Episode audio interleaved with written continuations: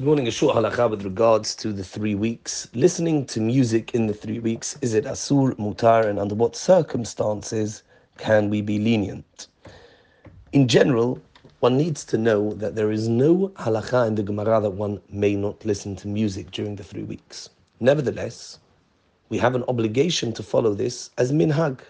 We have a minhag that between Shiva Asar B'Tamuz and Tish'a B'Av, inclusive, we do not listen to music. It seems that the original minhag a few hundred years ago was not to dance during these days. However, that minhag has developed and it extends itself to listening to music as well. There are, however, two leniencies that the poskim discuss. One is what's commonly known as musica vocalit or a cappella, during which, within which there is no instruments being played. So many poskim say that that is like somebody singing with their mouth without any music. So you've just got that recorded. That's one way of looking at it. On the other hand, Rab Wosner and Rab Yosef Shalom Eliashiv, they disagreed with this psak. Rab Eliashiv said that the fact that you're listening to a recording gives it the halacha of a kli making music, because the instrument, the radio, would be a kli that is producing music as far as you're concerned. The fact that it was recorded by someone singing doesn't matter. So he says this would be within bichlal the minhag le'esor. Rav Wosner and others make a different argument. They say that vocal music nowadays is very similar to regular music and therefore it should have the same rule and it should be asur.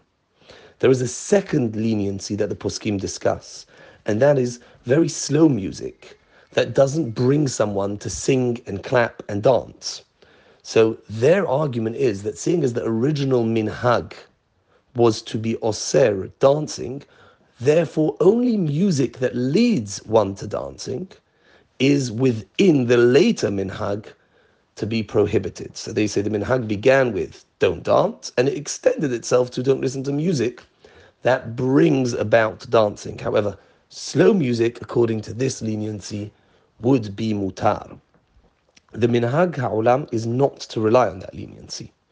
However, in a case of need, for instance, if somebody is barminan, depressed, or very, very frustrated, and they're betzar gadol, and it's going to cause um, negative effects to how they behave to people. This is not a regular case, but if you have somebody who is be'emet, b'shat hadchak, then they should be lenient and follow the latter, the latter kula, the second leniency that I mentioned, i.e., they can listen to slow music, music that doesn't bring somebody to a simcha of dancing and clapping and things like that. They should not follow, in my opinion, they should not follow the first leniency of a cappella, seeing as it is mistaber that the second heter eh, has far more weight than the first. Nevertheless, let me stress this is not for normal cases. For a regular person, the minhag should be followed to the degree that all forms of music, even cappella and slow music, should be refrain. One should refrain from listening to. So to summarize, we have a minhag not to listen to music, culture came to dance during the three weeks.